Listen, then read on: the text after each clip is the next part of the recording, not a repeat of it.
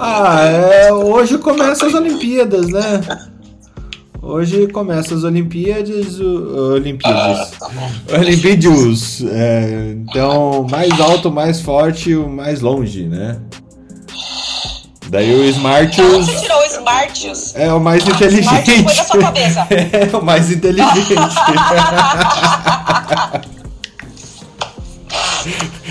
É porque eu não sabia o gre... eu não sabia o latim para o mais inteligente, então virou Smartius. Porque não sei se o Jamil acompanhou ontem, mas a discussão de, de a discussão clínica que a gente teve aqui foi foi digna de Smartius, viu? Não, não.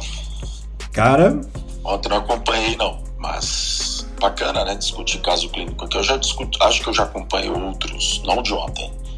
Mas outros já, já discuti sim. Acho que é, é, é um Ah. super espaço para debater, né?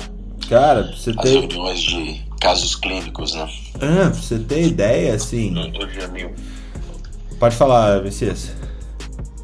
aqui ontem foi meio fantástico, o mundo de Bob, né? Você explicar radiologia no, no, no aplicativo de áudio.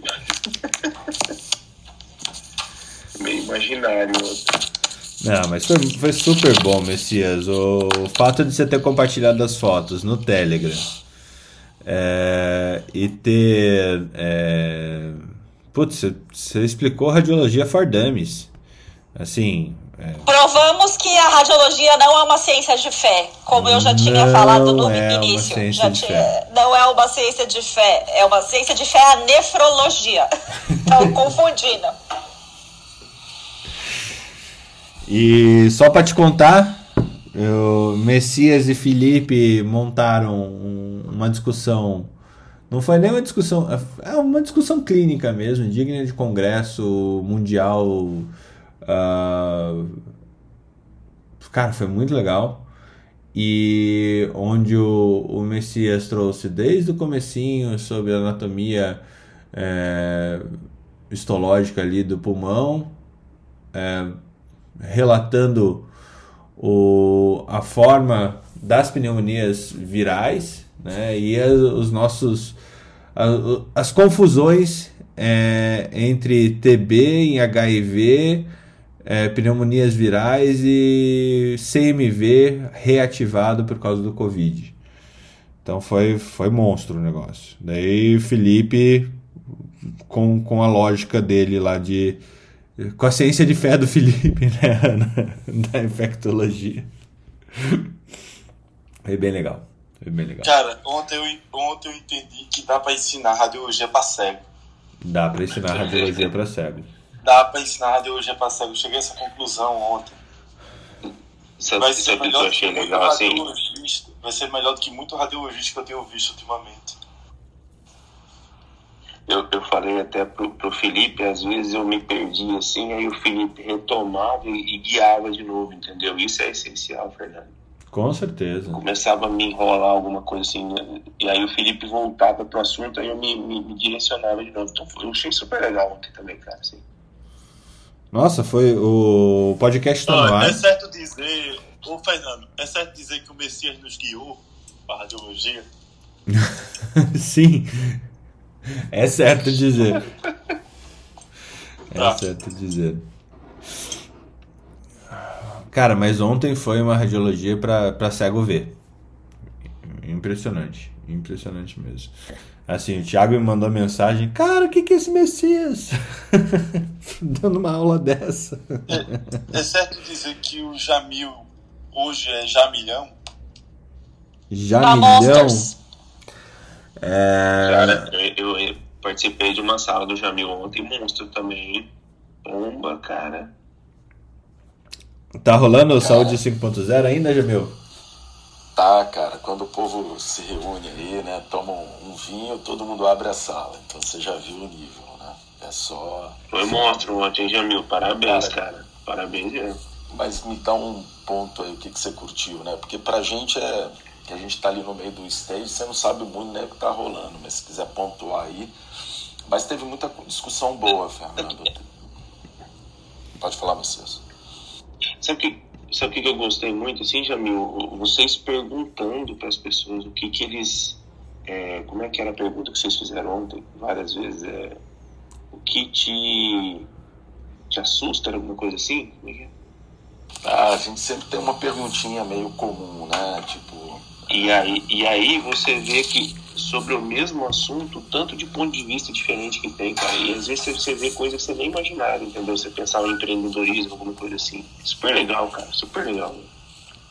É, é um foco mais em relação ao empreendedorismo mesmo, né? Então sempre a gente chama algumas pessoas que estão fazendo algumas coisas diferentes e aí a gente quer saber, né? A jornada, as principais dificuldades, as principais barreiras, como que ela vê isso em relação a alguns pontos de vista, enfim. É bacana, cara. É legal porque você aprende muito, né?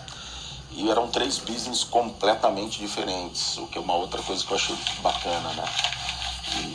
Exato, É, exato. e você vê que não tem resposta para tudo muitas vezes, né? Isso é verdade, né? Quando você começa numa linha, você termina em outra linha, cara. É muito louco esse negócio. E as coisas, as portas vão se abrindo e a- os modelos de negócio vão se, se construindo. Então, assim, não tem é uma crítica até que eu faço para qualquer venture capital, né, cara, ou qualquer fundo de investimento, né? O cara fala, ah, mas eu quero saber da, a- a- seu business plan daqui dois anos.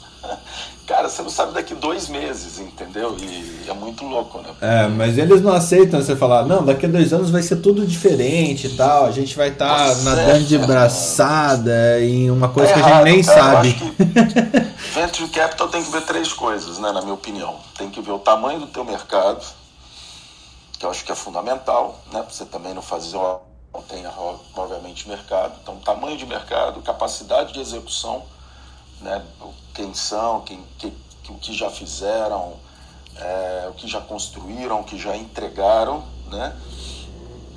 E, cara, ticket médio, sabe? Tipo assim, é isso. Agora o resto, cara, é tudo especulação. Eu, eu acrescento Mas sabe, uma eu vou coisa, te falar, eu já perguntei para um venture, eu já perguntei para um venture capitalist por que, que eles perguntam isso. E sabe por que, que eles perguntam isso? Foi o que o cara me falou, pelo menos foi o que o cara me falou. É que assim, tem gente que responde o seguinte: "Ah, daqui a cinco anos eu tô pensando no exit". E você não tem que pensar no exit, você tem que pensar em fazer a empresa dar certo. Então eles querem ouvir do cara se, o- se o único objetivo do cara é vender a empresa, entendeu? Eu, Cara, ele- pelo menos foi isso que eles me falaram. Né? Que, que, porque tem cara que assim, ah, daqui a cinco anos eu quero sair do investimento. Mas pera lá, meu, você tá montando uma empresa para sair do investimento? E falou que tem muita gente que responde isso. Então não sei. É Sim, porque. não tem. Uhum. Fala, Fernando. Não, eu, eu acrescentaria ainda, Jamil, na, na tua lista, é, a capacidade de ajustar as velas.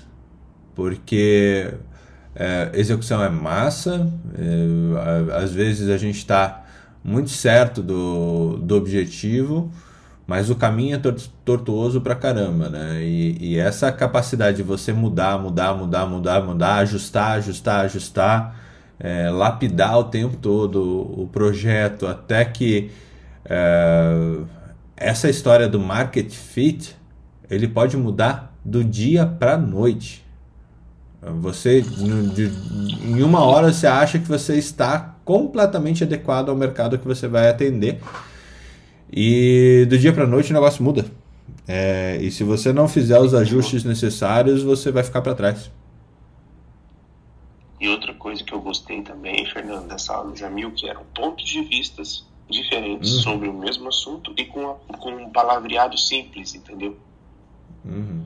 Eu não tenho muito, cara, não, não usava muito termos muito científicos, cara, eram bem simples assim. Então, assim, eu, eu curti essa aula, cara. Eu até tentei seguir lá mais pesso- pessoas para ver se quando abrirem sala para eu participar, sabe? Eu gostei mesmo, cara. Liga o sininho aí, Messias. Quando entrar, acho que você recebe um, um push notification e vai ser muito legal. E, e é bacana que as pessoas podem subir e perguntar também. Ah, Teve uma pergunta que eu não entendi, bulhufas de um, de, um, de um rapaz lá, e mesmo assim a gente tenta entender, fala de novo o que, que você queria dizer, era, é por aí, não é? E aí vai, né, cara? E é uma galera meio divertida, assim, eu, como aqui, né? Então, acho que são as únicas duas salas hoje que eu frequento no Clube House são 5.0 e troca de plantão, as únicas. As únicas. Aí pra mim é tão tarde, Jamil. Eu queria muito participar. Você sempre me chama e eu sempre falo, puta, mas pra mim é super tarde. É, Senão eu precisa, precisa pegar um dia que eu tô mais, tomei uns dois vinhos, tô mais acordadinho, tomei uns dois taços de vinho. Preciso pegar um dia assim. noite. É, putz, ia ser muito bom ter você lá. Eu acho que ia ser divertidíssimo. Bom dia, gente. Bom dia, Mariléia. dia. Só, só complementando aí o que a Ana falou. Ana, quando você disse que as pessoas estão criando empresas para vender, isso está sendo uma. uma é, na prática, isso tem sido muito comum, tá? Então, eu não sei assim até que ponto a gente já considera isso esquisito ou não, mas eu aqui que estou lidando com essa área de saúde aqui, o que mais tenho visto são pessoas investindo muito em construção de clínicas, em construção de hospitais para vender daqui a dois, três anos, consultórios, e assim, como se fosse uma forma de negócio. Você construir, fazer com que aquilo ali é, tenha valor e depois vender. Tenho visto muito isso, sim. Mas, Marilé, Então, ó, eu acho que o que o, o, o Não, mas assim, investidor é tipo entrevista de emprego, assim. Tipo, ele. ele, ele eles, a- a impressão que eu tenho, né, que quando. Assim, pelo menos é o que eu aprendi aqui na Europa, ah, lidando com os investidores aqui, né? Não sei. Eu também eu acho que é uma questão de maturidade. Ana. Eu acho que é questão de maturidade É, do é, é, investidor. No- aqui no, no Brasil, você vê o investidor querendo o, o payback dele de 2 a 5 anos. O investidor mais maduro, ele vê o, o, o payback para a vida inteira ou para quando a empresa for realmente vendida para um negócio bilionário. Então, o teu contexto É, O teu, o teu contexto é medical devices. Você não pode esperar que uma empresa de Não, medical essa é- devices é, faça exit em três anos, né? Pois é, não, não é, é- Na verdade, é o seguinte: é, existe empresa de medical device que faz exit em três anos. E. Mas é o ah, raro do que raro, eu- né? O raro do raro. Sim, mas é que assim, quando o investidor tá. eu- a impre- o, que, o que foi, pelo menos a impressão que eu tenho, tá? Quando o investidor tá conversando com você, é tipo uma entrevista de emprego.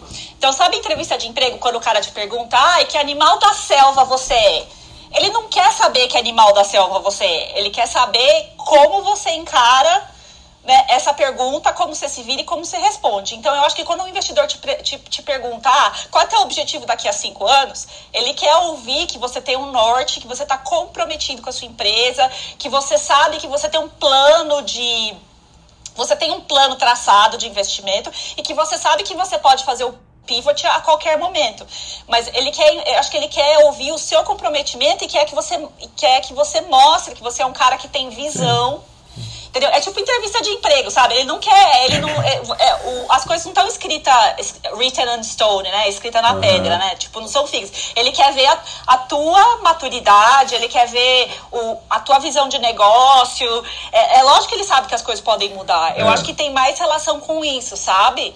E tem, É, eu acho que tem um porque, ponto assim, por importante. exemplo, e tem dois tipos de investidor, né? Tem o investidor que investe a longo prazo. Então, por exemplo, tem fundos que os caras estão interessados em investir em empresas interessantes, que estão produzindo coisas a longo prazo. E tem fundos que é o cara lá que é, que é aquele estilão mais é, Califórnia, né?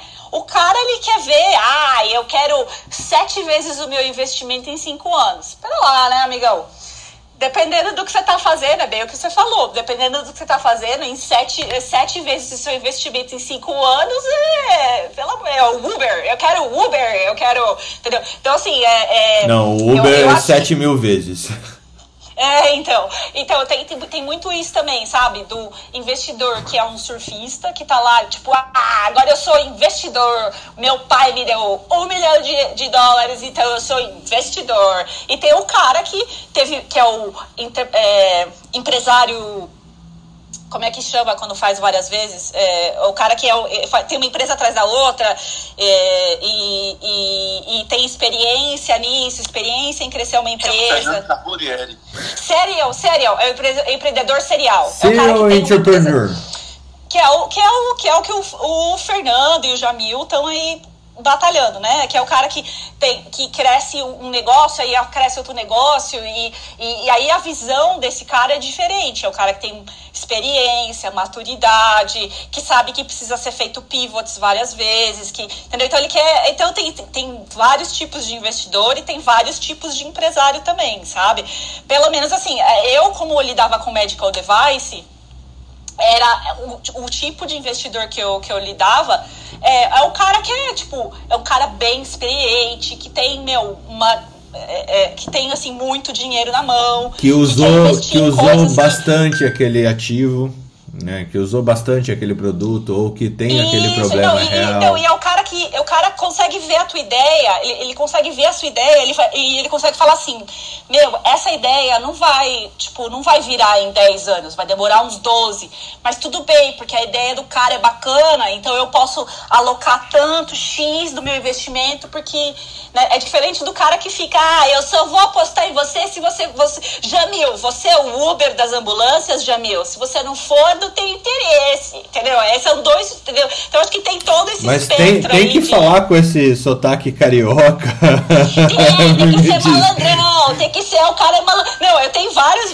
vários Porra, caras que eu já encontrei também, que, é, que é, é, é, aquele papinho de startup. Pensa num negócio que me irrita, é papinho de startup, entendeu? Que é um negócio que eu acho super legal, que vocês têm empresas bacanas, com ideias fantásticas e maravilhosas, e não tem aquele papinho de startup que cada um tapa mas na pessoa e fala, meu, deixa, sai desse Deixa eu te falar um negócio. É, essa espuma toda. Fala. Essa espuma toda que você espuma, tá falando. isso! Essa, espuma. Que, que, que, parece, mas não é. Que parece, mas não se sustenta. Na hora que você vai pegar, não, não tem nada. É, eu acho que todo mundo, acho que já Jamil teve lá, eu tive lá. É todo mundo que entrou nessa vida de ser empreendedor em qualquer lugar, empreendedor de saúde, empreendedor e descobriu o mundo do empreendedorismo como ferramenta para a transformação da sociedade, por exemplo. A espuma, no momento, no primeiro momento, ela, ela te abraça. Ela te abraça. Você sobe em palco, as pessoas vão reconhecer o quanto você é inteligente, você ganha prêmios, você mobiliza massas, você faz decks incríveis, começa a lidar com pessoa que você nunca lidou antes, sabe que existe engenheiro nesse mundo, sabe que existe outros profissionais, começa a conhecer. É, é um mundo de a espuma é um mundo de descoberta e é um mundo de tombo pra cacete. O legal é você ver a pessoa é, tentando nadar na espuma. Isso é muito legal. Dá, tipo, você fica de saco cheio também Falou tudo. Você, fica muito de saco cheio tudo. do papo, muito de saco cheio, porque as pessoas estão descobrindo. Cara, é, é, é o adolescente que está descobrindo o mundo. Isso é muito legal de ver, porque você já passou por isso. É, mas é chato pra caramba de ouvir. Né? Você fala, ah, eu conto ou você conta, Jamil, como que é a vida real? Cara, então, eu acho. Uh, fala, Jamil. Não, eu tô me segurando aqui, cara. tô me segurando aqui. Você que tá bravo comigo, Jamil? O que, que eu fiz? Bravo não, cara. Minha, deixa eu te contar uma coisa pra você. É, eu acho que tem muito buzz. Eu acho que é, 90% hoje é buzz, entendeu? É, é especulação, é, é, eu acho que tem um, um, um back né, por trás dessas histórias e a gente vê muito isso. É, que tem uma. Eu, eu ainda tenho que entender um pouco essa lógica, né, dessa rota uh, de venture capital e tal, porque assim, uh, é muito comum, né, quando você vai numa, num fundo, o cara já sabe absolutamente tudo sobre você e você nunca conversou com eles. Então, assim, existe um, um, um aqueduto né, é, onde as informações são trocadas e etc. E e, e, eles se falam, eles se comunicam. Essa especulação é um, é um certo jogo. E existe, de fato, um livro muito legal, né, de VC Game, é, e que fala exatamente sobre isso. Então tem muita especulação por trás, tem, muita, tem muito buzz né, é, em tudo isso que a gente está vendo. Então, isso para o empreendedor, quando você não sabe, e aquele cara que está começando, né, que o Fernando está falando, você conta, eu conto, esse cara está desculpa a palavra, ele está completamente é, ferrado, entendeu? Para não dizer outra palavra. Por quê? Porque, porra, se o cara não conhece, se você não queima sola de sapato, se você não gasta saliva, se você bate na porta de todo mundo, se você vai falar e contar o que você faz, qual é o teu, né, qual é a tua meta, qual é o teu sonho, o que, que você já entregou, como que você entrega, quem é teu time, não sei o quê. Cara, se você não falar com pelo menos uns. Aqui estou falando de Brasil, tá, Ana? É, que, é o meu, que é o meu foco atual de atuação. Então, assim, se você não falar com pelo menos uns 25, você não exerceu ainda, você não começou ainda. Tá? Então, isso não adianta, não é, não é o primeiro cara que você vai falar que vai te amar, muito pelo contrário. Então, assim, eu vou fazer uma analogia aqui, né? Uma, um Jamil, Jamil, rapidinho. Se o primeiro cara te amar, fuja desse cara. É porque óbvio, ele não sabe porra nenhuma do que não, ele tá amando. Querer, não, ou ele vai querer 30% da tua companhia e você, de modo muito inocente, vai dar. Como tem vários empreendedores que já fizeram isso, com grandes fundos, né? E que os caras mataram a companhia dele no primeiro deal. Então, assim, cara, startup nasceu, pessoal, para ralar startup, na startup nasceu, aquele papá startup bom, é, founder bom é aquele que já quebrou. Sabe por quê? É porque esse cara arriscou pra caramba. Não é porque o cara é ruim. Não é porque o, o, o, o que ele faz não presta. É porque esse cara foi pro tudo ou nada desde o primeiro momento. E tem que ser assim. Por quê? Porque se você não vai pro tudo ou nada, pô, você não vai ter chance de fato de você se, de, de é, é ser uma grande companhia, né? É, então, assim, é, é, aquela, aquele cara que é que não tem que tem medo de arriscar, aquele cara que tem medo de conversar, aquele cara que tem medo de tomar paulada, de ralar né, na ostra. Esse cara não hoje no Brasil não serve para ser empreendedor, na minha opinião. Por quê? Porque o cara tem que ser é, tem que ser forte, tem que ser equilibrado. Olha, é o forte usa tem tudo a ver com a tua sala, viu, Fernando? Parabéns, você sempre tem um jeito de trazer pro, pro tema. O cara tem que ser forte, os smart, os. É, enfim, o cara tem que ter. É, é, é não, não, cara, o cara não tem que ter medo de, de, de, de ficar sem salário meses, ou se bobear anos, anos, né? Então, assim, o cara tem que. Ana, tô sendo muito honesto pra você. Se o cara não tem esse background de chegar e falar, puta, eu vou parar o que eu tô fazendo, vou ficar um ano sem ganhar nada, mas eu tô indo atrás de um sonho meu, e eu de fato tenho um propósito, que eu quero, porra, por exemplo, no nosso caso, a gente quer digitalizar o atendimento pré-hospitalar no Brasil, se você não põe isso na tua cabeça e vira um mantra, cara, pode ser ridículo, pode, mas sinceramente não é. Mas essa é a pegada. E aí, cara, você vai no primeiro venture capitalist, depois você vai no private é, family private, ou seja, tu, quem tem grana, tá? Esquece os nomes. Se você não vai conta para um cara, se você vai, os mesmos caras voltam. E aí, como é que você tá? Como é que foi? E aquele deal? O cara vem atrás de você depois de um tempo. Se você não faz esse, esse meio e você desiste na primeira pernada, cara, nem entra. Nem entra. Não, não perca o seu tempo, cara. Vai investir na bolsa, porra, faz qualquer coisa, mas não entra nisso. Por quê? Porque Jamil, não vai eu, dar certo, entendeu? Eu, eu, concordo com você em gênero, número e grau. Essa é a mesma impressão que eu tenho daqui, tá? De conviver no, nesse meio. E assim, por exemplo, você vê. É, eu tô, tô, lembrando assim das experiências que eu tive, né, no, nos diversos lugares. E, por exemplo, na Espanha. Cara, é, vocês iam adorar conhecer aquela galera, meu. Porque é um pessoal jovem, altamente formado, mas é um pessoal que está fazendo tudo na base do bootstrapping, porque não tem. Não, não é que nem, que nem aqui na, na Irlanda, a gente tem é, muita ajuda do governo, né? É, tem um, um, fundo que chama Enterprise Ireland, que cobre várias uh, startups que estão iniciando, tem vários seeds, tem várias coisas nesse sentido. Na Espanha, não tem nesse, nesse, nessa quantidade, né? E eu, e eu fiz várias amizades com, com a galera lá, que, meu, ele é do, assim, perdão do, do, Pardon my French, mas é do caralho, assim. Mas os caras, Ana. meu, bootstrapping do, do. Então, assim, esse é, esse é, então, e, assim, tem vários estilos e vários. É, Exatamente. Deixa eu. Vários estilos. Não, não, mas assim, o que eu acho legal é, é, o, é o que o Jamil falou. Esse, esse negócio de você trancar os dentes e falar, meu Vamos lá, cara. Isso aí é universal em todos eles, todos eles que deram certo, que fizeram coisas bacanas. E outra coisa também é o que eu já te falei, eu falei pro Fernando, que é o Irish Wake, né? Que os caras faziam todo ano no Web Summit, que era o, o velório irlandês das startups, né? Os caras iam lá e contavam é, fazia como se fosse um velório da startup dele, contava a história, e aí levantava um copo, fazia um brinde e vinha o próximo, contava lá, fazia o velório, porque é importante essa experiência do falhar, entendeu? Do, a gente tem que entender que falhar faz parte do jogo, e falhar, principalmente aqui na Irlanda, é uma coisa muito grave, assim, é, não, é, não é bem visto.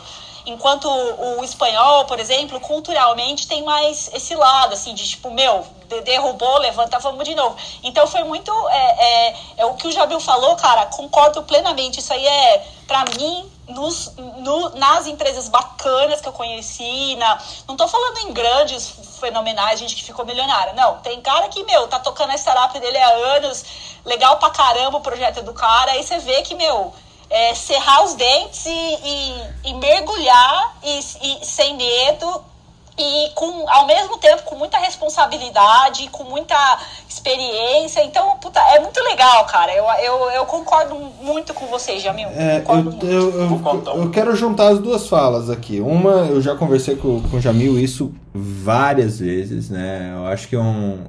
Trazendo para a medicina, trazendo para a saúde, é, essas coisas só startup médica, startup de saúde com o líder médico, é, ou líder, qualquer que seja, mas é, uma coisa é, é primordial para o negócio dar certo. Para começar a dar certo, é você botar fogo na ponte. Já tem até estudos com isso, em relação é, a isso, né, Fernando? É, você, cara, você tem que botar fogo na ponte. Se você quer que a tua empresa, dê, empresa médica dê certo, você vai lá, joga a gasolina na ponte e acende o fósforo, tá? Porque enquanto aquela ponte estiver de pé, você sempre vai ter um rabo de saia para olhar e para voltar atrás, tá? Sempre vai, vai voltar para sua vida antiga, vai voltar para sua é, vida é, garantida como médico. Lógico, a gente tem uma ponte que é, que é inquebrável, que é toda a nossa formação de vida, né? mas a manter um emprego que te paga muito bem e tal, né? cara, aquilo lá vai te consumir tempo e vai te consumir neurônio. É, então, o, o, queimar a ponte, o queimar a ponte, se não, assim, é, pelo menos você vai ter que abrir caminho para você mergulhar, né? para que você nade até o outro lado, né? É, e o ponto número dois, já, já abro para ti, Jamil. É, um tá ponto que a, Ana, que a Ana colocou, eu não acho bonito. Eu não acho bonito. Eu não, não bato palma para empreendedor é, que, que, como eu já ouvi algumas outras vezes, que engole vidro o tempo todo e que faz. Eu não bato palma para isso. Ainda mais em sistemas como, como o brasileiro, onde você precisa achar um, um caminho de fazer aquele desenvolvimento daquela empresa e das, das pessoas que trabalham junto contigo, tá? De forma sustentável. Você não precisa fazer toda a equipe viver na miséria é, até aquela ideia se provar. Isso é uma puta de uma sacanagem com as pessoas que acreditam no seu propósito. Porque você vai estar tirando qualidade de vida mínima você está tirando segurança de vida dessas pessoas é, para viver um sonho que elas vão ter. E a promessa é assim: cara, eu não te pago nada, mas olha, você vai ganhar 2% da minha empresa. Eu não te pago nada, mas você paga, vai ganhar 5% da empresa. Cara, as pessoas precisam viver. Nem pode isso aqui. É, mas aqui, aqui, aqui não pode, aqui não pode também. É, dá trabalhista certeza se o pessoal entrar.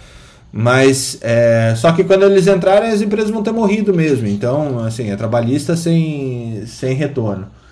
É, mas acontece, é propagado uh, em vários meios de ecossistema de startup, não sei o que lá, porque é isso e tal. A galera fica propagando essa coisa que é hostil, é nociva e mata a gente. Interna a gente lá pro, pro Thiago cuidar depois. Porque queima os caras. Queima os caras. Jamil. só para trazer alguns fatos aqui, né? Eu acho que contar alguns casos sempre é, são legais, né? Então, por exemplo, Fernando dá, dá total razão, mas assim, por exemplo, quando você começa, pô, eu comecei em 2018 contando uma história? Todo mundo olhava aquilo, pô, esse cara é completamente louco, velho. Não, né? E eu ouvi isso inúmeras vezes. Cara, isso aí, enfim, é tudo, tudo muito doido isso. Vocês estão tentando é, é, hackear algo que está aí e que é pô, a base de papel, caneta e rádio para atendimento pré-hospitalar. Vocês estão digitalizando tudo isso, né? Então, tipo, quando a gente começou lá atrás, né, que a gente tinha um produto único, que era o teletrauma, né, a gente contava essa história porra, todo mundo ficava. Eu não tô, nem entendia muito o que a gente falava, né? Acho que a gente sabia onde a gente queria chegar, então pra gente era muito claro, né? A gente via em longo prazo. Mas quando a gente contava para N pessoas, né? Gente, as pessoas não entendiam muito bem, né? Eu sempre faço uma analogia, né? Eu acho que quando você entra para fazer um pitch, tá, é como se você fosse entrar numa sala, todo mundo tivesse uma placa escrito não para você, uma placa vermelha.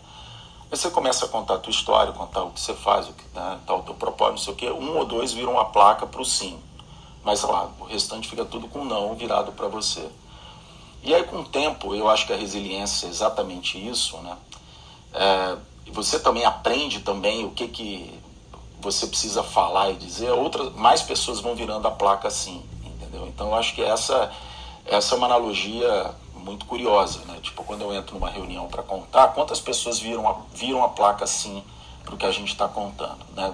Por exemplo, ah, quantas pessoas falam, putz, eu quero, me manda uma proposta, é, puta, manda para mim não sei o que, vamos negociar e etc. Então, sim, isso de fato são pessoas que de fato já viraram a placa para você. Né? Isso é uma métrica minha que hoje eu faço e anoto, né? Tipo, putz, eu tenho uma reunião, sei lá, com 10 pessoas, né?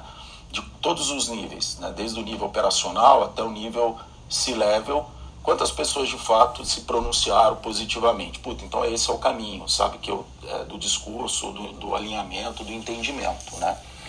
É, hoje é muito claro para mim, toda vez que eu, eu fiz uma apresentação para o Panamá, anteontem, né?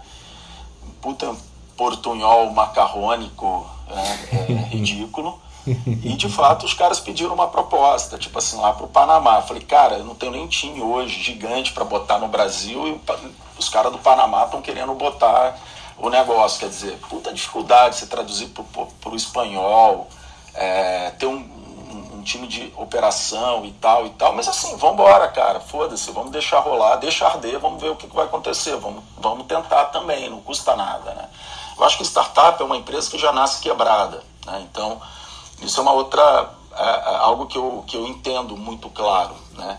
Eu acho que não é uma coisa que você vai começar e que todo mundo vai virar uma placa assim, você vai é, bombar e etc. Não é, não é, isso é outra, outra falácia, né? A gente não tem esse tipo de... de, de é, isso não acontece. Então hoje, né, a gente vai coletando muitos feedbacks, por isso que eu falo, você tem que gastar sola de sapato e saliva, você tem que conversar com todo mundo, todo mundo tem que saber de fato o que você faz. É, que pode ser que em algum momento aquela dor daquele cara seja tão grande que fala, puta, vamos chamar aqueles caras porque eles estão fazendo algo bacana e a gente precisa deles. E é esse o ponto, esse para mim é, é, é, é, o ponto de. de é, é, é, o, é, o, é o cliff ali que você fala, puta, agora eu cheguei no Product Market Fit, por exemplo. O cara vem organicamente para você e fala, puta, eu preciso fazer o que vocês estão fazendo. E é muito interessante que isso realmente ocorre é, com, com, ao longo do tempo. Né? Uma outra, um outro ponto que eu, Jamil, eu acho. Uma pergunta rapidão. Quantos fundos você conversou que falaram, cara, ainda não está na tua hora junto conosco? Falta. Vocês ainda são muito pequenos pra gente. Volta daqui a um ano. Ah, Fernando, acho que mais de 30, cara. Acho que. É porque também tem muito erro nosso também de querer falar com fundos que de fato não têm uma, uma, uma visão, é, que não querem correr esse risco inicial, né, que é um, obviamente, é um, é um investimento de risco, Então muitos falam, putz, não, vocês ainda, a gente quer acompanhar vocês, e de fato eles acompanham, tá? Não é porque eles deram um não, eles deram, putz, eu quero acompanhar vocês porque é interessante, a tese é interessante, o que vocês fazem é algo que realmente a gente tem interesse, mas não agora. Tem gente, por exemplo, de fundo que, pô, investe em série C. A gente falou com fundo que é série C para cima, cara. Então, é, série C e D. Onde um dos caras, que era um dos sócios, falou, cara, eu quero entrar no CPF, eu posso? Aí eu falei, putz, cara, pô, se o cara está entrando no CPF é porque de fato o cara viu o valor. Pode ser que a tese daquele. Porque que nada mais. O fundo nada mais é do que uma empresa também. Eles vão capitaneando dinheiro no mundo inteiro e eles precisam fazer deals para poder justificar aquele montante de dinheiro. Então, ah, pô, e óbvio, né? É, eles, eles têm que trazer depois o retorno para todo mundo que botou dinheiro dentro daquele, daquele fundo, né? Daquele, daquele pool de, de dinheiro. Então, assim, se o cara fala, putz, eu não posso entrar agora como fundo, mas eu quero entrar no teu CPF, fala, pô, para mim isso é, é maravilhoso, né? Na minha percepção. Isso de fato aconteceu. Outra coisa que eu acho, é, voltando bem para trás, por exemplo, é, é, é tudo começa como bootstrapping, né? Para quem não sabe, bootstrapping é eu estou financiando esse meu sonho, né? Então você é muito early stage, muito no comecinho lá e pô, você tem ali é, e você não tem ainda time, você não tem muita coisa, mas você tem no máximo um MVP, né? É, um produto mínimo viável para você poder chegar e, e, apresentar algo, né? E nesse sentido, e aí eu falo, Fernando, é, até é, concordando é, em parte com o que você falou, no começo, quem vem com cola em você e fala, putz, eu quero trabalhar nisso porque é algo que eu acredito e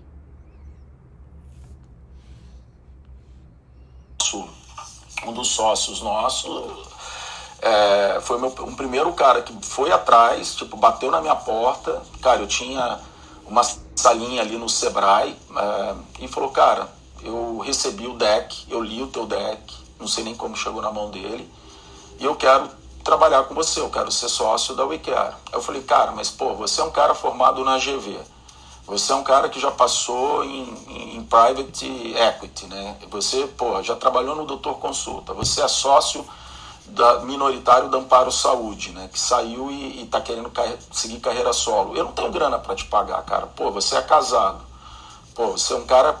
Eu tenho 4 mil reais para te dar por mês. Era o que eu tinha na época. Não, eu topo, eu quero, eu quero ter, eu quero ter sociedade com você. Então, assim, é, aí quando você, isso acontece, você fala, cara, eu acho que eu estou no caminho certo, porque no começo, Fernando, as pessoas apostam de fato no sonho, no propósito, é, e não estão muito preocupados em receber nenhum pro bono a priori, né? Depois você não consegue, logicamente, reter. Né? Óbvio, sócio é sócio, acabou, não tem muito o que fazer. O cara vai, vai lutar junto com você, remar junto com você. Mas assim, no começo, cara, é, às vezes você tem. Você fala, puta, esse cara tá ganhando um terço do que ele poderia ganhar e tá aqui comigo do meu lado, entendeu? E aí você fala, porra, que povo louco, né, cara? Tipo, e, e, e eu fiquei uma, uns quatro dias sem dormir, literalmente. Falei, cara, agora ferrou. Entendeu? Agora, agora o negócio vai ter que vai ter que sair do Tem que levar a sério, né? Agora eu vou ter que levar a sério. Exatamente. Então, assim, é, o, que eu, o que eu acho que é, não é uma jornada nada fácil, é o que eu te falei. Se você não tá afim de, de, de, tomar paulada na cabeça todo santo dia, a gente, isso é muito engraçado, porque você começa de um jeito, você termina em outro jeito, no mesmo dia. É, eu acho que o, o Thiago vai ter muito paciente no futuro Muito. e no presente para poder tratar, porque assim, se o cara não tem um certo equilíbrio mental, ou se ele não tem. Ele, esse, é, ou ele ou é todo, um cara totalmente desequilibrado, né? Que eu acho também que é uma outra possibilidade, que não está nem aí, né? Eu acho que esse cara tem que fazer outra coisa, não de fato querer ter esse, esse ambiente de dirigência de startup ele está muito, muito, muito longe do, do saudável. Muito longe. Não, zero, zero saudável, cara. Zero saudável. Tipo. É, mas assim, com, independentemente disso, é muito legal você ver a coisa sair do papel, é muito legal você é, trabalhar com, com o que você acredita ou que de fato É, as pessoas, quando você entra numa sala, pedem, ah, eu quero uma proposta, eu quero isso, isso, isso, entendeu? Pode ser até que não vire aquela proposta, né? o cara vai para o meio do funil, ele não converteu. Mas só o cara, pô, 100% das pessoas que você apresenta, 100% te pedem uma proposta, pô, você fala, caraca, velho, isso aqui de fato tem algum valor. Então, assim, tem outras métricas no meio do caminho que você precisa ler. Esses sinais precisam ser lidos e contemplados, né? Ontem, por exemplo, a gente apresentou para uma, uma empresa, tem 20 mil vidas, e ele falou, cara, eu quero o que vocês fazem, mas eu quero que vocês tenham isso, isso, isso, isso, por exemplo, coisas que eu falei, ó, cara, a gente já validou isso daí, isso não cola, não funciona. Não, mas para o meu negócio isso vai funcionar. Aí, pô, você tem que falar, cara, beleza, eu, eu faço, mas o custo é teu, porque de fato eu não vou botar isso em prateleira porque isso não funciona. Tudo bem? Tudo bem. Aí você manda uma proposta pro cara e esse custo que ele quer de algo que a gente já testou e que não deu certo e você já avisou, eu vou fazer. Lógico, a gente faz, mas assim, se você me perguntar, vale a pena? Não, mas o cara quer, beleza, então você vai pagar por isso, tudo bem? Tudo bem. Então, então são coisas que eu imagino, assim, a gente precisa entender, é isso que eu te falo, né? É esse norte e esses pivôs né, que vocês colocaram, isso faz parte da vida de qualquer, de qualquer startup. Agora, tem coisas que você fala, meu, isso aqui não funciona, a gente já validou, ah, mas eu quero, eu quero, eu quero, eu quero. Pô, beleza, o cara tem, deve ter muita grana e fala, puta, eu, eu quero isso e ponto final. Eu falei, beleza, eu vou te dar então um prazo para eu entregar isso para você e um valor para entregar isso para você. Tudo bem? Beleza. Então, assim, eu acho que a gente também tem que ter um certo entendimento. E também tem que ter muito cabeça aberta, né? Tipo assim, é, eu adoro ouvir as pessoas, eu acho que eu já conversei com muitas aqui, é, e todo mundo me dá um, um, feedback muito legal. Eu acho que é isso que vai fortalecendo. Então, essa palavrinha de resiliência nada mais é do seguinte, cara, eu, eu, eu tô aqui, eu não vou sair dessa jornada, nem que eu morra, mas eu vou fazer isso acontecer. E isso foi um pitch, inclusive, do Buzzer, né, que é o de, de ônibus, né, é a empresa de ônibus. O, o Buzzer, o cara do Buzzer, essa pergunta que você fez de como você se vê lá na frente, etc e tal, né? O cara falou, cara, eu posso morrer pela minha empresa, isso é uma frase que o cara fala no, no pitch dele, é muito interessante, mas eu vou fazer isso acontecer. E isso é um, meio um game change para VC, entendeu? O cara fala, pô, beleza, eu quero um bando de louco que está se matando e eu vou, vai fazer meu dinheiro multiplicar. Então essa é uma visão nua e crua, fria, é, feia, o, o, VC, é real, né? o VC, na hora que ele ouve isso, ele fala, cara, o cara tá protegendo o meu investimento, ele tá diminuindo o meu risco. É. Então, o, o, e ainda não contraponto ao que você falou, é, Jamil, que eu achei muito legal, é, o que eu vivi na Europa, que é que você falou, né? O cara foi, deixou para trás um salário é, para ser seu sócio e tal, que é o que eu vivi aqui, que é o fostering, né? Como a gente diz, né? Seria a adoção, né? Então, é, quando eu entrei nesse mundo aí via BioInnovate, é, eu tinha um salário, é, que se eu montasse a minha startup, eu ia receber uma verba da, do governo irlandês até 500 mil euros é, para pagar os meus funcionários. O meu salário não ia sair dessa verba. E, e aí que acontece? Os caras conseguem atrair um monte de gente é, extremamente capaz, extremamente experiente, que talvez não fosse para o programa se não tivesse isso, entendeu? E aí, quando chega no programa, se essa pessoa vê que não é para ela, beleza, ela não toca para frente. E aí a pessoa que vê que é para ela continua. E isso aí é o fostering, né? Isso aí é a gente tentar ajudar a criar melhores líderes e melhores uh, oportunidades. Uh, se você dá essa base, né? É, e foi muito interessante ter passado por isso, e não só a base, mas também o networking. O networking já, veio, já vinha pronto pra gente né? Assim, ó, tá aqui, vocês vão, a gente vai pagar para vocês irem em todos os eventos de VC que tem aí na, na, na, na, Europa, a gente vai pagar vocês, a gente vai apresentar vários CEOs de startups que viraram grandes empresas, a gente, é, o governo vai dar esse, essa grana para vocês, vocês vão ter ajuda de, da, do pessoal acadêmico. Né? E aí, por exemplo, eu fui uma pessoa que eu vi que eu funciono muito bem do outro lado, eu sou a teórica, eu, que nem o, o Fer sabe, que eu, eu sou sargentona, entendeu?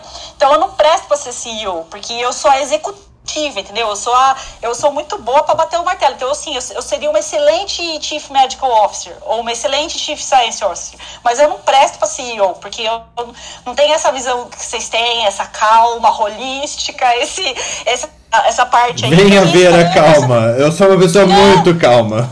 Essa é a isso é muito de personalidade também, entendeu? E é que bom que você. E assim, se a gente puder trazer essas pessoas para esse tipo de ambiente e fazer o fostering, né, fazer essa adoção dessas pessoas, aí é lógico, você vai, você vai trazer pessoas que tá, teórica, poderia ser que não viessem e você vai tirar pessoas que têm muito a acrescentar, mas não é para elas, entendeu? Então, é assim, eu, eu, eu, eu sou uma pessoa muito privilegiada de ter podido ter essa experiência aqui e agora eu, o que eu tento fazer é levar essa experiência para frente, entendeu? Porque esse, o meu perfil é diferente. Né? Então, assim, apesar de eu não servir para ser a CEO, eu sou um excelente braço direito, cara. Eu sou ótima para bater ah, o chicote. Vou te contratar, hein, Ana? Me conta pra bater o chicote aí. Ô, oh, entra, entra na fila, ô, oh, Jamil. oh, eu já, eu, foi o que eu ia dizer. Agora, eu queria, eu queria perguntar uma coisa para vocês dois, principalmente, que tem uma experiência maior com essa questão. É, que é o seguinte: posso estar, erra, eu posso estar errado, posso estar romântico, mas vamos lá eu, eu lembro que assim, uma vez me perguntaram o que era inovação e eu, e eu respondi que inovação era tornar algo simples que hoje era complicado ou trazer para a prática algo que é novo.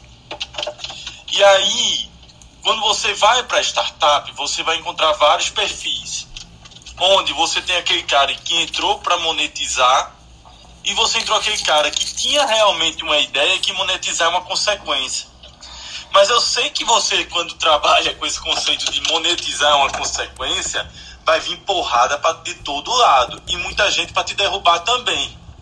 Mas não é o melhor modelo, ainda o melhor modelo ainda é você tentar gerar valor e repassar posteriormente isso. Posso Deu pra entender? Começa, começa. Mais ou menos, mais ou menos, mas eu, eu tô brincando, entendi sim. Cara, depende muito do teu negócio, depende muito da mentalidade dos fundadores, é, depende muito do ramo que você está. Né? Então, se você entra, num, você pensa em criar uma startup para você ter uma, para monetizar, eu acho que, cara, ou você de fato é, é eu, eu, eu, eu, é, assim, Felipe, até, até isso pode vir a acontecer, tá? Mas uh, se esse cara não der certo no primeiros, sei lá, um ano, dois anos, esse cara vai se frustrar e ele vai parar, tá?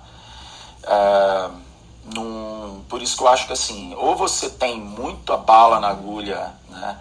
Muita, muitas costas quentes, ou você está num ramo extremamente aquecido, né, num oceano extremamente azul, onde o teu produto esteja completamente consolidado para você realmente seguir essa tese desse pensamento, puta, eu estou criando algo para monetizar. Tá? Então, assim, eu não acho que em saúde, principalmente, por isso que eu falei, depende também do ramo que você está, em saúde isso não é viável, não, não ocorre. Por quê? Primeiro, quando você olha a curva de adoção na saúde, né, e é muito legal você olhar, isso é uma, inclusive uma das aulas que a gente teve né, na época do, do quando eu fui estudar um pouco mais a fundo, médico nunca é early adopter de absolutamente nada. nada. Tá? Médico, ele tem uma cabeça nada, mais nada. conservadora. Né? O médico, ele não quer sair da zona de conforto dele porque já é uma, uma puta zona de desconforto. Ter que acordar e ir para um plantão, ter que atender, sei lá, 10 pacientes é, e depois voltar e voltar para a vida dele. Então, assim, o médico, cara, puta, minha vida já tá tão ali no limite, né? A gente sempre tá na rotação do limite, que o cara não quer sair da zona de conforto e falar, puta, eu vou adotar aqui uma, uma tecnologia que pode ajudar a minha vida, né? Mas eu não estou muito afim nesse momento de mudar muita coisa, porque eu já estou no meu limite, já estou de saco cheio de tudo isso que está rolando. Então, na saúde, quando você olha a curva de adoção de médicos e etc., geralmente quando você olha lá, né, aquela curva, né, que é uma é quase uma curva de Gauss, aí tem, né, os primeiros é, os early adopters, aí depois tem, né, a, o abismo, depois você tem, né, a massa que consome, depois a, a massa remanescente e por último os resistentes. o médico ele está entre a massa no final e os resistentes. Então, assim, na saúde, por isso que eu te falo muito claramente, é, é uma mudança de comportamento, né, que muitas vezes o médico ele até sabe que ele precisa, mas ele não está afim de mudar, porque a vida dele já não há, não está legal, assim, no sentido de, pô, de trabalho, de carga de obriga obrigações e etc, etc, etc e tal. Ele até sabe que aquilo é bom e que pode ajudá-lo, mas ele não está afim naquele momento. Vou ver outras pessoas fazendo antes de fazer. Então, assim, o médico não é early adopter de, de, de, de, de tecnologia de um modo geral comparado com outras, né, é, é, outros comportamentos de, de consumo. Né? Isso é, é uma aula de, de, de, é, de comportamento de consumidor. Né? Então, isso acontece. Então, para o cara que está numa startup de saúde e fala, pô, eu estou entrando porque eu sei que eu vou ganhar dinheiro, não sei o que, cara, esquece, tu não vai. É, você vai ganhar a médio e longo prazo, e aí é uma coisa muito mais consolidada, porque é um mercado muito. É, que falta muita coisa de tecnologia ainda, exatamente por essas dificuldades que eu trouxe aqui. Agora, é, é a, a, o outro contraponto seu foi, pô, beleza, eu não estou afim aqui de monetizar agora, mas eu estou querendo mudar um sistema né, que é a questão do propósito que você trouxe. Né? Aí, cara, eu acho que nesse sentido, é, é, eu acho que é, é, uma, é, uma, é, uma, é um discurso um pouco mais lógico, um pouco mais é, coerente, né? Porque você, de fato, é, quando você olha para a saúde, como a gente vê, né, totalmente, aquele, aquele, é, totalmente de, de acesso difícil, totalmente de é, enfim, inúmeros abismos que vocês sabem, porque vocês vivem na pele, é, você fala, pô, bacana, então isso aqui de fato a gente consegue melhorar, a gente tem um propósito e, e isso, isso, isso é importante e tal. Então eu acho que, pelo menos eu estou falando por mim, né? Uma coisa que eu observo e conversando com, sei lá, 50 startups por dia, né? Que é o que a gente meio que faz. Também. Não, e, eu acho que é, é mais, lado, é isso mais... mesmo a resposta que eu queria, assim, ouvir, sabe? É exatamente, se você não entendeu a pergunta, a resposta foi perfeita. Mas é isso mesmo, é... porque tem que a gente tem que entender hoje, existe muito aqueles conceitos. Não, eu tô, eu acredito no seguinte, você tem que investir em algo que você conhece. Você sabe o que você quer e qual é o propósito daquilo. Você tem que entender o mecanismo para aquilo ali ser real. E como aquilo precisa funcionar, porque senão você não vai ser um, você não vai estar no barco. O barco está indo e você ficou. Você não sabe o que, é que espera realmente de tudo aquilo ali, né? E também posso complementar, tem uma grande falácia que é vendida hoje em dia, que assim, as grandes startups, as grandes empresas é, começaram, decolaram e, e, hoje são é, empresas imensas.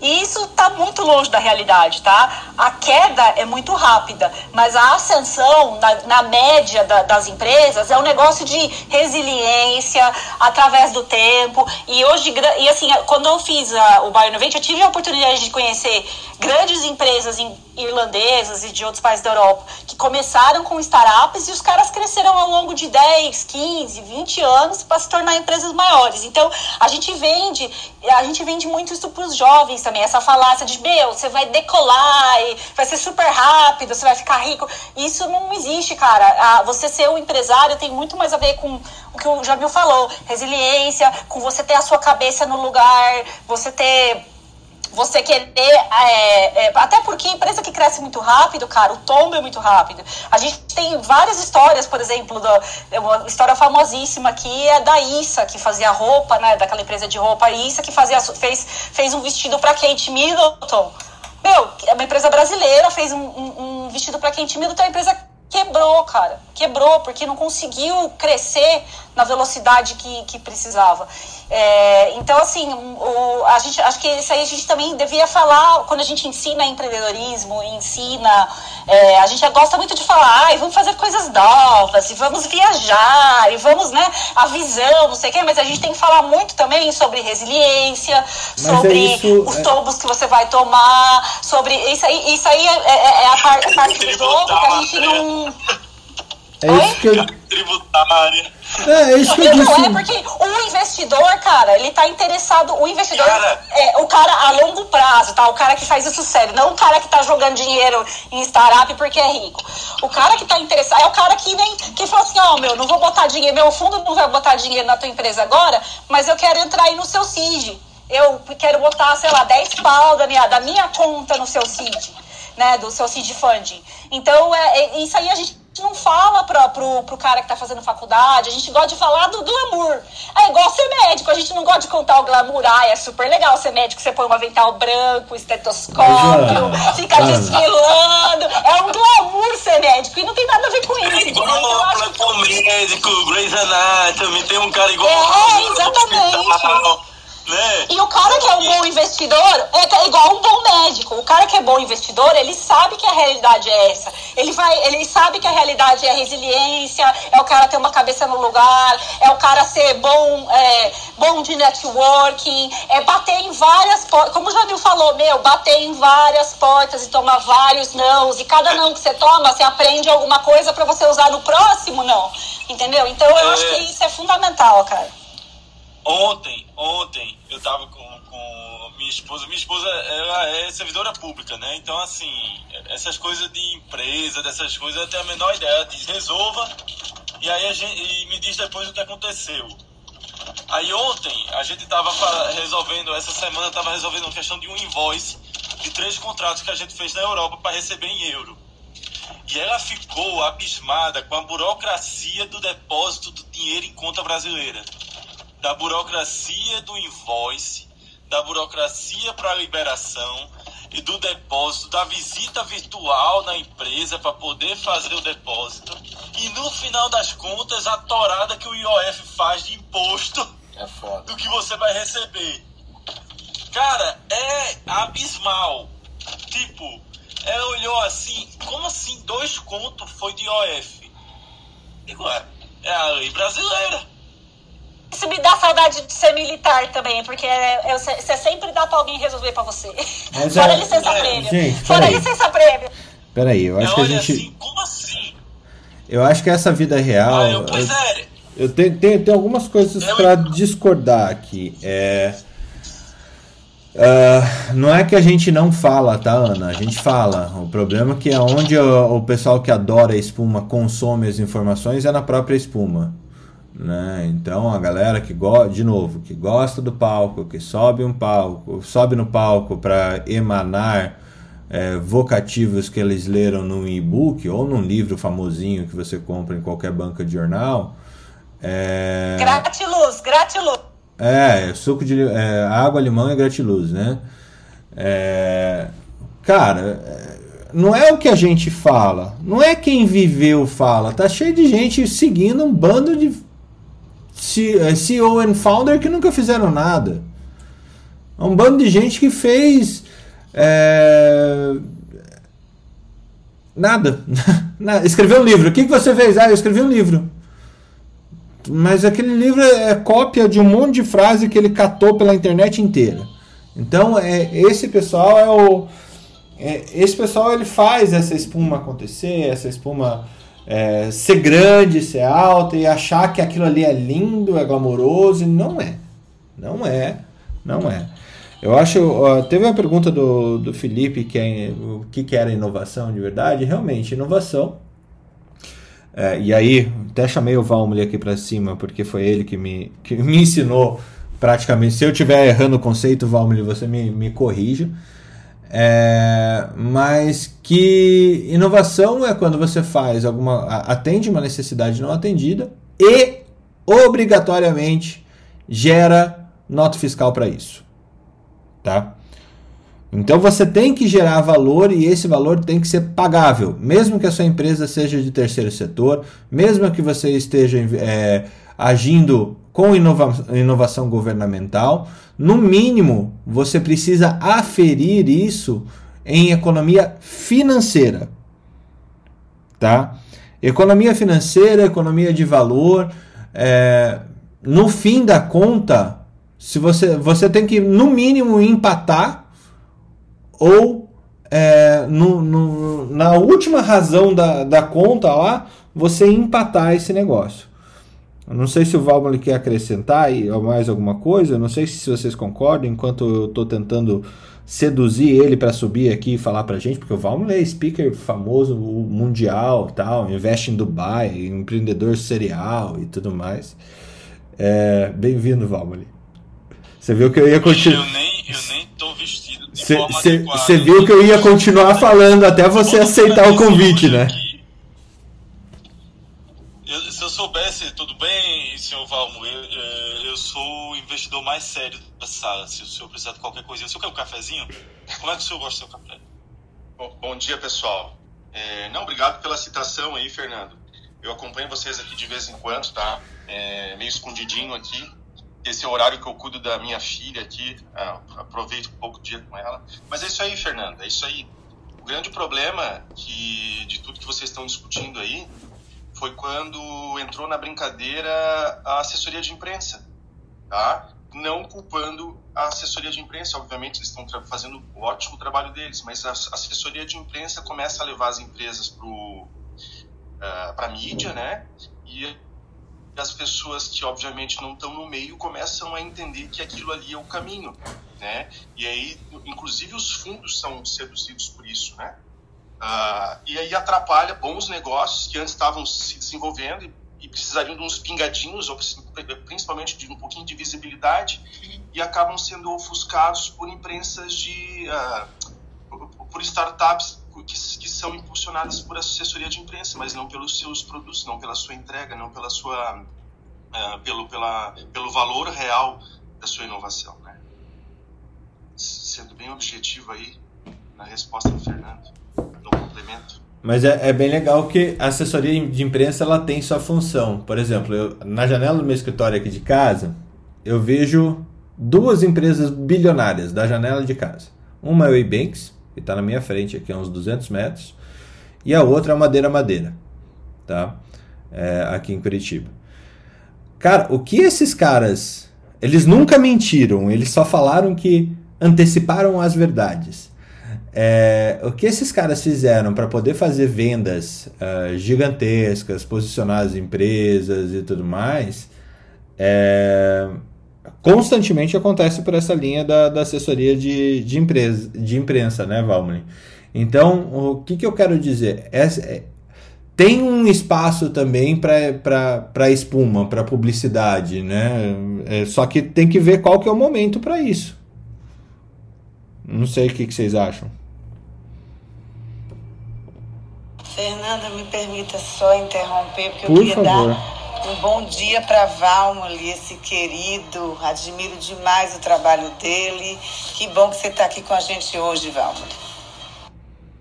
Bom dia, minha querida. O prazer é meu, tá?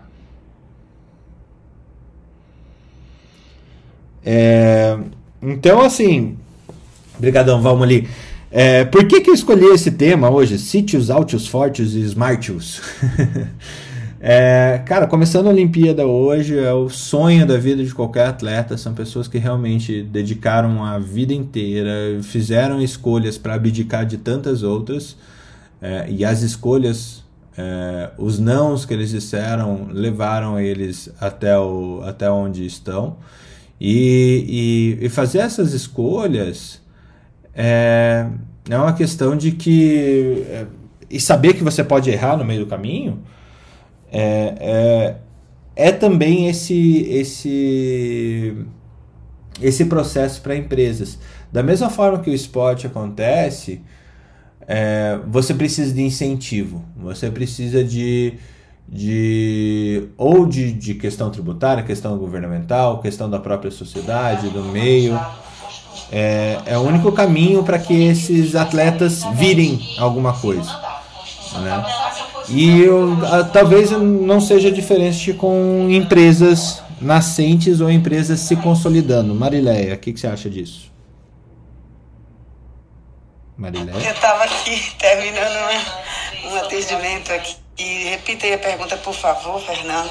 A questão do incentivo, seja governamental, seja empresarial, seja patrocínio, seja investimento, tanto para esporte quanto para empresas, como que você acha uh, que a gente tá e, qual, é, qual é a, a, a, a função disso na vida de uma empresa, de um atleta, é, e, e como que você acha que a gente pode desenvolver isso? Olha, Fernando, eu considero fundamental esse apoio, esse incentivo, sim. É, quando a gente fala de esporte, quantos atletas estão no patamar que estão hoje por conta de incentivos mesmo? E eu acho que a gente cabe fomentar mais isso junto às empresas. A empresa que eu trabalho, ela incentiva muito, apoia muito, investe muito e a gente vê é, os resultados disso no dia a dia. Eu acho sim que não tenho a menor dúvida é, desse tipo de incentivo e da necessidade da gente aumentar isso aí.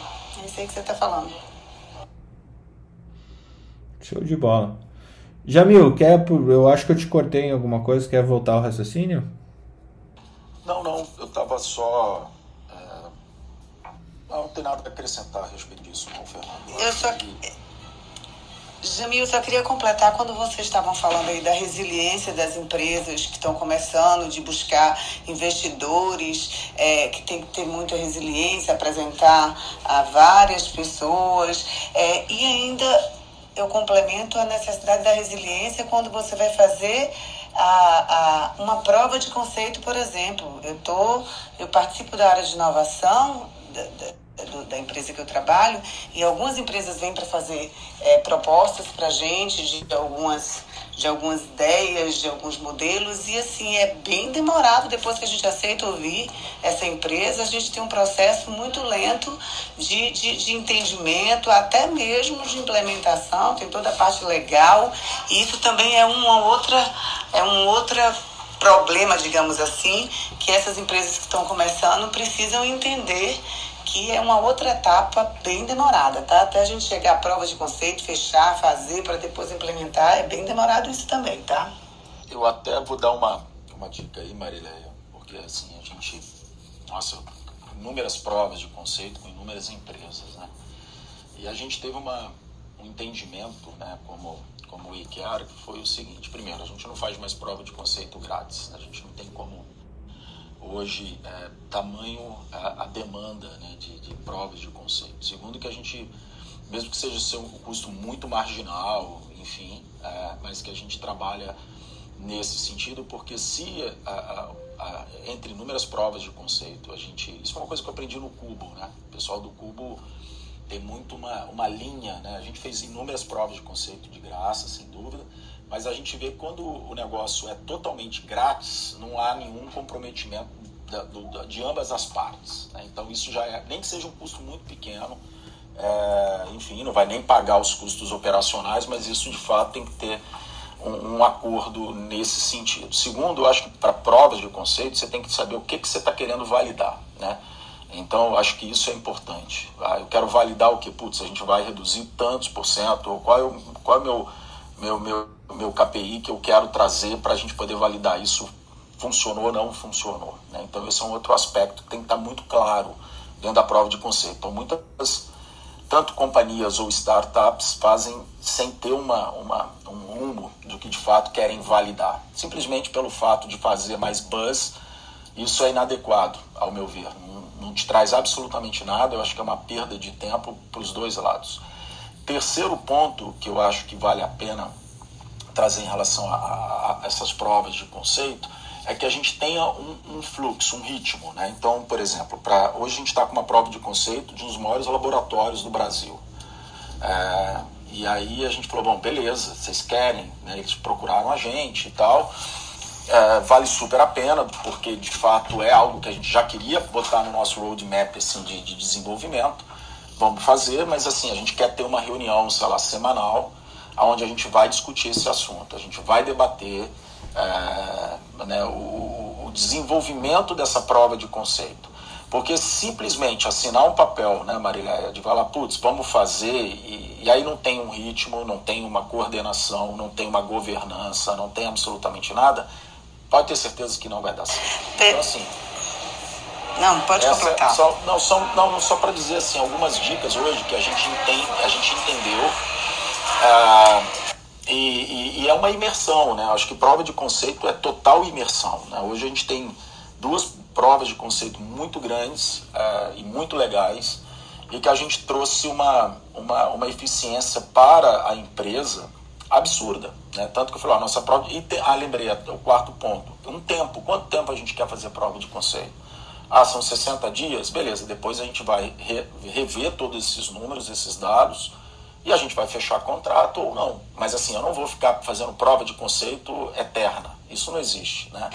É, então são quatro pontos que eu acho que vale a pena a gente sempre considerar quando você fala, putz, vamos fazer uma prova de conceito sobre alguma coisa. Entendeu? Olha só, perfeito, Jamil. Nessas, uh, eu tô, eu tô seguindo duas provas de conceito nesse núcleo de inovação que eu faço parte. E essas duas a gente já tem mais de seis meses, como você falou, são remuneradas. E a gente sentou para detalhar o que é que eu quero e o que é que você pode me dar e o que é que a gente espera. A gente tem um prazo definido, sim, quanto tempo a gente vai medir, mensurar, avaliar. Agora são reuniões quinzenais, semanais no início, agora a gente está quinzenal, mas é nessa linha que você falou, tudo muito transparente, tudo muito do que, é que a gente espera e com remuneração, não é nada também é, sem remuneração não, mas é, você falou muito bem, a gente tem que todos esses cuidados numa prova de conceito, porque muitas vezes as pessoas querem apresentar ou então querem um resultado que não foi o combinado, não está entendendo direito, então tem que ser muito claro o que é que a gente está procurando. Eu já estou em reunião há alguns meses com outras empresas para um outro, para uma outra dor que a gente tem, que a gente precisa, e é difícil, porque aparece muita gente lhe apresentando muita coisa, mas não é exatamente o que você está precisando. Então, até chegar nesse consenso, entender o que a gente precisa, ainda mais no tamanho da empresa que eu trabalho, que isso aí vai ser, a gente está falando de milhares de, de, de, de, pessoas que vão ser impactadas com aquele modelo. Então, é isso aí mesmo, é, é, Jamil. Eu vou até trazer uma. Uh, eu tenho mais 15 minutos aqui com vocês, porque depois às 8 eu tenho uma reunião. É, uma das provas de conceito que eu é, foram é, que foi muito legal, né? a gente hoje tem ah, dentro do, nosso serviço uma, uma automatização e suporte para atendimento pré-hospitalar. Então a gente atua dentro de ambulâncias, por exemplo, enfim, unidades primárias, hospitais secundários, isso a gente já, já trabalha. Né? E uma das provas de conceito, acho que é muito legal trazer, que foi uma grande surpresa para todo mundo, assim, de fato a gente comemorar, que foi o seguinte, como eu, hoje eu mensuro quanto tempo, por exemplo, é, a equipe de uma ambulância é, recebe aquela missão, vindo da, obviamente da base, né? É, depois ele sai da base e ele chega na, no, na origem, onde aquele, aquela solicitação está. Então a gente mensura hoje não só pelo usuário imputando, né, com tap de dedo, mas também a gente mensura pelo deslocamento, pelo, pela geolocalização. Né? Então, deslocou 100 metros, a gente já começou a capturar os tempos. Né?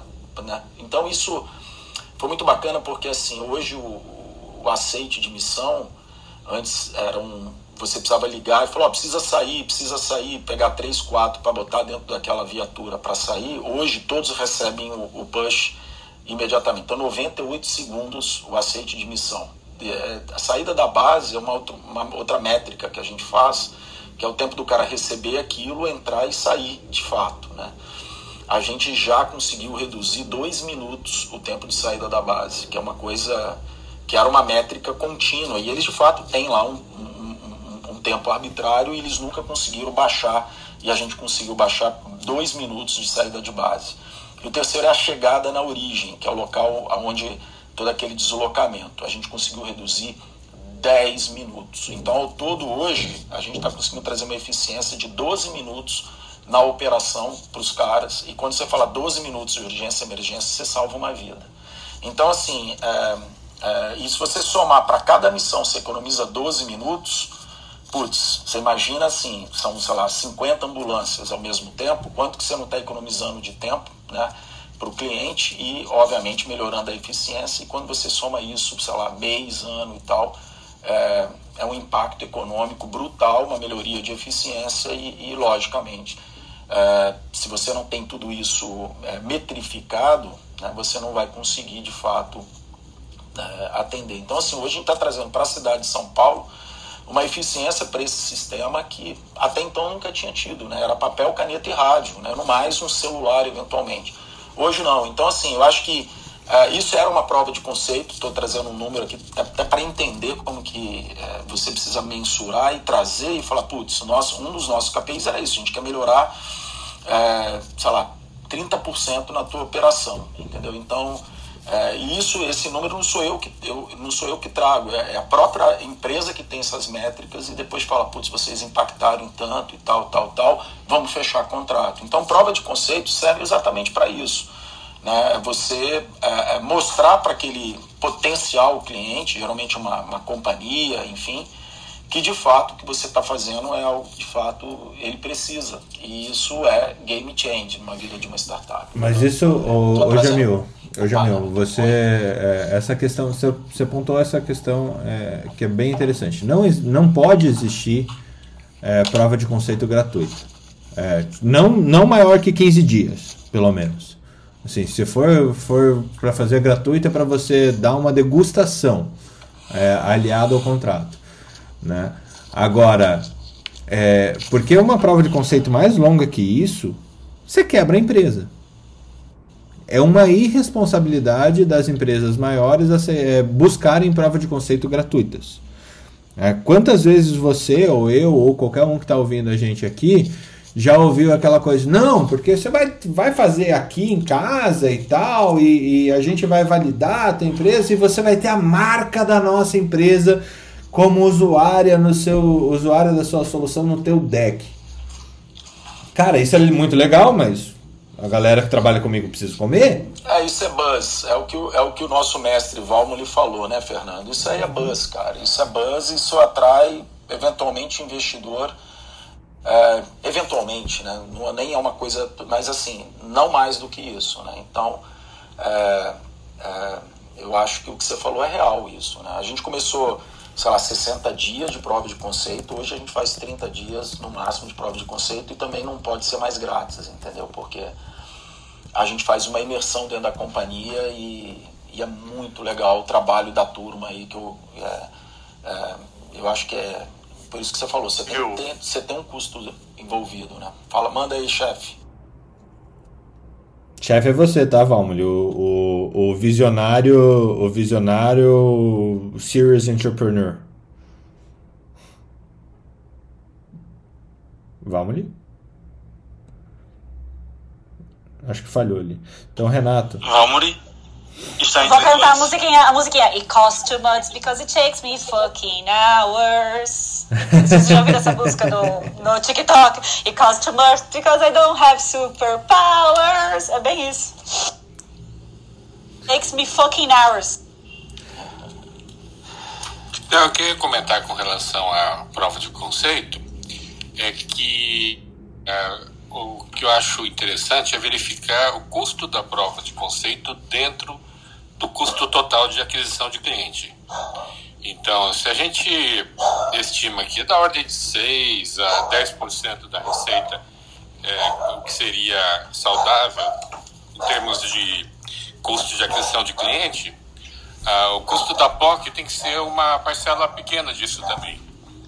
Então, acho mais interessante pensar na, nesse critério, porque se você fala também de projetos é, ah, se você fala que aquela prova de conceito pode levar um projeto de um ano de duração, de alto valor, com uma grande planta aí de, de instalações, pode até ser viável fazer uma prova de conceito um pouco mais cara e, e longa. É, nesse nesse caso, só Renato, como eu falei, eu tenho o Ebanks aqui na frente da minha janela. a história do Ebanks é exatamente dessa. Os caras é, para prova de conceito deles vingar com a Alibaba, alugaram um helicóptero, colocaram terno caro em todo mundo, alugaram um escritório caríssimo para poder contar a história que eles eram uma empresa extremamente sólida para poder fazer a boletagem do, do AliExpress. É era um tiro cego pra caramba, mas eles ganharam os clientes, né? Então, Isso me lembra aquelas, é, aquelas como é, pirâmides financeiras, né? Que o cara mostra, ah, não, isso aqui a gente fatura 8, é, 2% ao dia, né? 30% ao mês. Fica tranquilo com teu dinheiro aqui, daqui um ano, vem que, que é sucesso. Fala lá, Valmoli. Eu não sei até onde vocês me ouviram ali, mas eu estava eh, justificando que prova de conceito você prova uma vez, né? Provou o conceito, depois replica. Né? Então a gente usa o, o termo errado, é demonstração de produto. Demonstração de produto, ela tem um contrato para isso, tem um tempo de execução. Você vai lá, demonstra o teu produto da tua empresa, não a prova de conceito da tua startup. Quando tu se apresenta com prova de conceito de startup, o mercado queimou esse conceito, entendeu? Então é isso que acontece em muitos dos casos, né? A gente entra com um buzzword aí e acaba dando um tiro no pé, né? Então a gente vem com um discurso há um bom tempo aqui de ter um posicionamento antes como empresa para depois entrar no talvez, né, numa outra conversa, cara, estou no momento startup, estou buscando investidor para alavancar meu produto tem potencial inovador, etc e tal. Desculpa, estou meio uh, respirando. É, é essa é uma posição muito interessante, né? De até para orientação aos empreendedores. Se você fez uma boa prova de conceito uma vez, é, é natural que depois venham as grandes empresas, como sempre fazem, e peçam uma prova de conceito, né? Na tentativa de conseguir alguma coisa gratuita. Eu, me parece que a boa resposta é dizer assim: não, olha, eu já fiz uma POC, foi assim, assim, assim, o resultado foi tal. Então nós não fazemos mais POCs. O que a gente faz agora é demonstração. Me parece um, um discurso muito bem é, fundamentado. Perfeito, eu acho Total que essa, essa posição acordo. É é, o. Acho que é uma outra coisa que o, que o Valmoli fala. Tem muita empresa que não é startup mais. Ela faz uma coisa, está bem definida, não tem que dizer que é startup, só porque é bonitinho ser startup. Né? É, você já está com, com o market fit validado e você está precisando escalar, você está precisando ganhar mercado, você está precisando de, de novos clientes e você não tem que ficar se posicionando como startup porque a solução que você já entrega é real e, e já está clara, né? Você não vai é, startup é, uma das definições e é uma definição que eu que eu gosto bastante é que o, o, o fim dela, a ação dela não está bem definida ainda e ela pode mudar entendendo a, a, partir do momento que faz um outro entendimento do mercado e do seu próprio produto, né? Mas ou do próprio é, serviço. Um gente, Pode falar, Gilmar. Não, não, só para essa definição ela é super controversa, né? É, é, assim, eu acho que a definição de startup talvez seja conforme o interesse de quem está elaborando a definição, né? Para mim tem um critério que é indiscutível. É, depois do IPO não é mais startup, porque a empresa fica sujeita a regulações, né? E que aí fica impossível ela fazer os pivoteamentos, fazer as as alterações dinâmicas, né? E também porque, do ponto de vista de rendimento de capital, é, a remuneração de capital depois do IPO ela fica bem mais previsível e controlada. Uhum.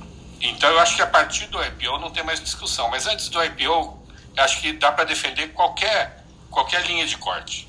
O marco legal da, da, da, da das startups trouxe essa definição um pouco arbitrária. Né? A gente discute muito com advogados e tal, a gente discute muito essas questões. Né? Ele coloca tempo, né? eu não vou, posso errar, mas eu acho que era 10 anos né, de companhia, de CNPJ e, um, e, um, e, um, e, um, e um, MM, um, uma receita anual né, é, recorrente aí de 30 milhões, acredito eu. Pode ser que seja, mas enfim. O fato é, ter um, pra, um te, tempo e receita. Então, isso que é o que é o marco legal é, trouxe como definição e, como, como aceitação. Né? Mas assim, eu acredito, isso é definição, é conceito, né? Conceito para mim é, é, arbitrário. Né? Você, conceito, definições são arbitrárias. Né? Você aceita, você não discute. Né? Embora tem cabe total discussão em relação a isso, mas é o que o, hoje nós temos na mesa para poder dizer o que é o que não é. Né? Então, é basicamente isso. Fernando, eu vou ter que sair aqui, cara. Tem uma reunião às 8. Isso aí, vende lá, ganha, ganha, ganha contrato aí. É por aí mesmo. Eu também, ô, ô Fernando, vou para uma reunião de computação quântica agora, cara. Ah, e... isso é muito chique. Viu, e, cara? e vamos fazer uma sala aqui, pô. Ô, ô Valmoli, não esquece, não esquece de escrever um livro sobre isso, viu, Valmoli? Sim, vai se chamar o, o empresário coach quântico. a gente que brinca tanto nos grupos aí sobre coach, né, cara? Cara, eu, tá uma sala boa aí, Fernando, para você abrir e chamar o Valmole aí para falar um pouco de computação quântica, né? Porque. É, eu acho que ele é a única pessoa que entende desse trem no Brasil, né? Eu, eu, primeiro que é o único físico médico que eu conheço. Exato. É, eu acho que abre uma sala aí que eu acho que faz sentido. O Val me levou, inclusive, na sala de 5.0. Se você topar aí, eu vou te mandar uma mensagem para você falar um pouco sobre isso. E também tirar um pouco desse buzz, né, que tem por trás disso tudo, né? Porque tudo tem o buzz, cara, é impressionante. Tudo. O marketing é, é, tudo tem buzz, galera, tudo tem buzz. Esquecem, tudo tem especulação, tudo tem buzz. Por isso que eu acho que é legal estar no lado de pessoas que são transparentes e e com um pouco um toque de humor ácido, né? Eu acho que isso o Valmir traz pra gente esse entendimento é muito legal. Vou te fazer um convite aí pra você bater um papo numa sala que a gente faz, tudo bem? Vamos lá, vai ser um prazer. Pessoal, obrigadão prazer, aí. Prazer. Obrigado, galera. Valeu. valeu. Gente, Abraço, valeu, valeu. Quem, quem tá olhando o título realmente, olha lá, Sítios, Altios, Fortios e Smartios, né? É, o mais longe, o mais alto, o mais forte e o mais inteligente. Eu, eu, eu coloquei esse título de forma completamente aleatória hoje aqui no Clubhouse. É, eu tô sentindo falta, viu, Ana e Messias e Marileia, Felipe, Thiago e Alex dos nossos noticiários, mas eu acho que a gente tá engatando uma conversa melhor que a outra dia a dia. É, mas precisamos sim voltar aos nossos, às nossas notícias, porque uh, elas acabam guiando as, necess... Eh, as notícias, as dores, os problemas, as novas descobertas, as novas tecnologias acabam trazendo também as dores e a nossa capacidade de intervenção nesse mundo. Então, hoje eu vou fechar como eu não fechava há muito tempo esse programa, é, começando por quem não falou nada e que ficou ouvindo. É, que, que, vocês acharam e desejando um bom fim de semana para todo mundo. Débora Fukino, não, Yumi Fukino, é, que você achou que, com que, que você achou desse tema? Você acha que eu desconectei tanto assim que o Alex estava falando assim, cara, eu não tô entendendo o que, que tá rolando do tema ou não? Ah, eu acho que essa desconexão é necessária em tempos de pandemia, achei super legal. Eu gosto muito das falas do Jamil, eu, nossa, eu acho super como ele traz a gente à realidade. Adoro uh, os inputs, outputs também da Ana, que ela traz uma realidade internacional e também aquele tapa na cara da Marileia, né? Calma, peraí, a gente está no Brasil, né? A maioria aqui é analfabeto, vamos ver o que, que vai render, quais são os nossos deadlines, o que, que a gente consegue, o que, que vocês podem me dar. Então, achei bem legal, assim. Não achei que. Eu, eu gosto dessas viagens. Eu achei que viajou, mas eu gostei. É, eu não tenho notícia, eu tenho um provérbio africano para falar que tem, eu acho que tem tudo a ver com o que a gente falou e hoje. É, se quer ir rápido, vá sozinho. Se quer ir longe, vá acompanhado. Então, assim, eu acho que tem tudo a ver com a Olimpíada, com o grupo né, que a gente constrói aqui todos os dias na academia médica. Gosto muito desses assuntos diversos. Ontem a gente estava super focado na medicina. Eu nunca tive uma aula de radiologia tão boa igual ontem. Meu Deus, sensacional. E hoje, essa aula de, de inovação e, e, mexendo com todos os nossos conceitos do que é, do que não é, essa diversidade de opinião me encanta. Estou super feliz, gostei bastante. Mas também sinto falta da, das trocas de tretas de, de plantão, assim, eu acho legal também. Mas fico feliz. Obrigada, bom dia a todos. Alex, o perdido. Vamos ver se a gente se, se você se achou no fim do, do, do nosso Troca. Acho que ele não tá achando Poxa, o microfone. Achou o microfone, eu, aí. Eu, eu tava, é que eu tô saindo do banho agora, cara. Mas eu continuei ainda. Não, é mais, é mais perdido, talvez porque eu entrei uma hora, uma hora não, uns 45 minutos atrasado. Então talvez eu perdi o fio da meada aí na, na, discussão. Mas é, eu acho que ela é super válida para discutir. Eu, eu, só, eu só me, eu perdi porque eu não vi a conexão saúde e tal. Mas eu acho super válido o tema também, a discussão aí, Fernando. Ainda mais pra sexta-feira, né? Pra, pra, diversificar, né? É, você tava tomando banho, mas podia estar tá tomando vinho já, veja só. eu acho que pra sexta de manhã, pra quem já na quinta já já passou dos, da conta, né? Então, mas é, já bonito, café, né, Alexandre? Bonito. Não fazendo xixi igual o Fernando, tá bom, Alex. Ah, é? Com o microfone É, ele fez aberto? xixi com o microfone aberto, cara. Você acha que tem cabimento? Cara, isso vai sair no podcast? Não, foi antes de começar. sem, bom, se- imagina, né? Que bom que não tem vídeo aqui, né? sem, sem xixi no áudio. Ana, Car... Ana Carolina Carvalho. é, Putz, eu tô com saudade de ouvir você, Ana. Mas o que, que você achou? E O que, que você acha que. A gente precisa de uma periodicidade, Ana, me ajuda nisso. Entre ah, blá blá blás, blá blá blás construtivos e notícias construtivas. O que, que você acha? Você tá falando comigo agora? Porque eu tô correndo pra sair. Era. Mas se O que quiser. você acha? Eu acho que você não está falando comigo. Não, é porque eu tô, tô super atrasada nesse horário, eu tô correndo aqui. Eu tinha que estar num lugar às 8 e. São 8 e 3.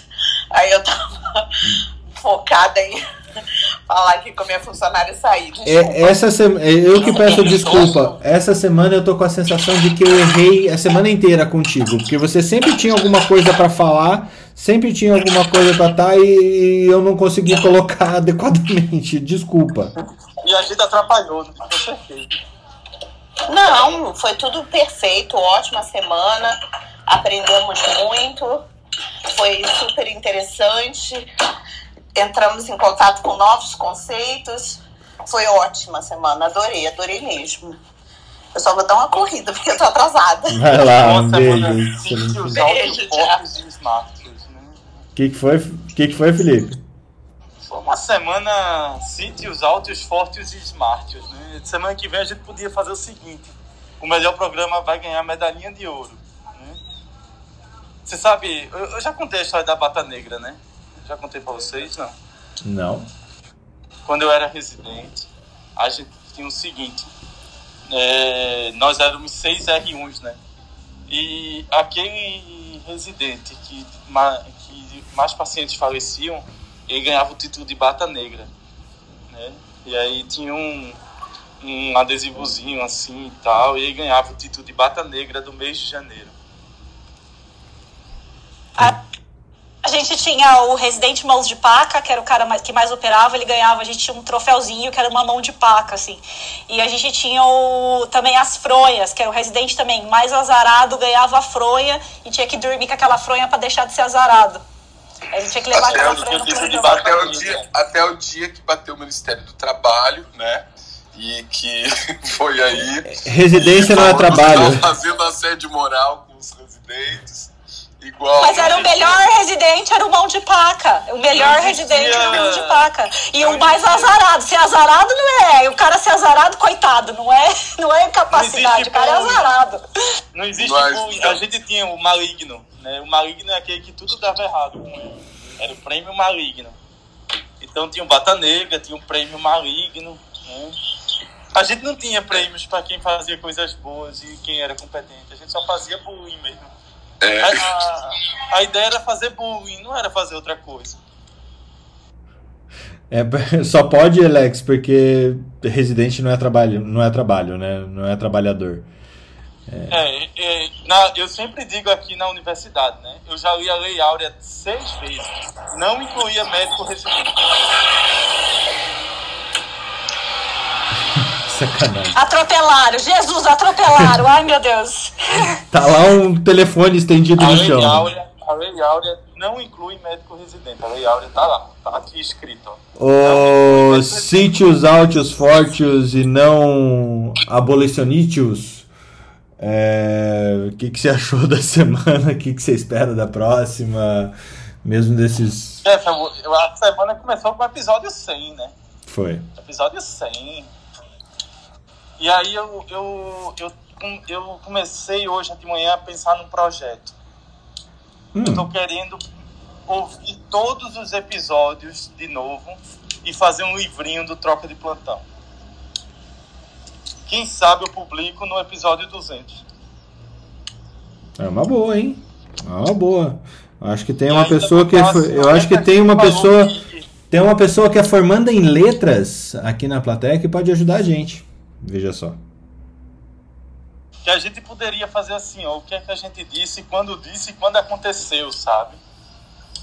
E aí depois, se a gente tiver um designer gráfico, pode fazer uma figura do Messias psicografando, e a gente assim na plateia, né, no episódio 103, né, assim, fazer umas coisas meio assim, né, meio psicodélica mesmo. Cite os áudios fortes psicográficos. É, você sabe, eu fui, eu fui para o pra Atenas e fui no fui lá na, na, na, no estádio original né, de Atenas.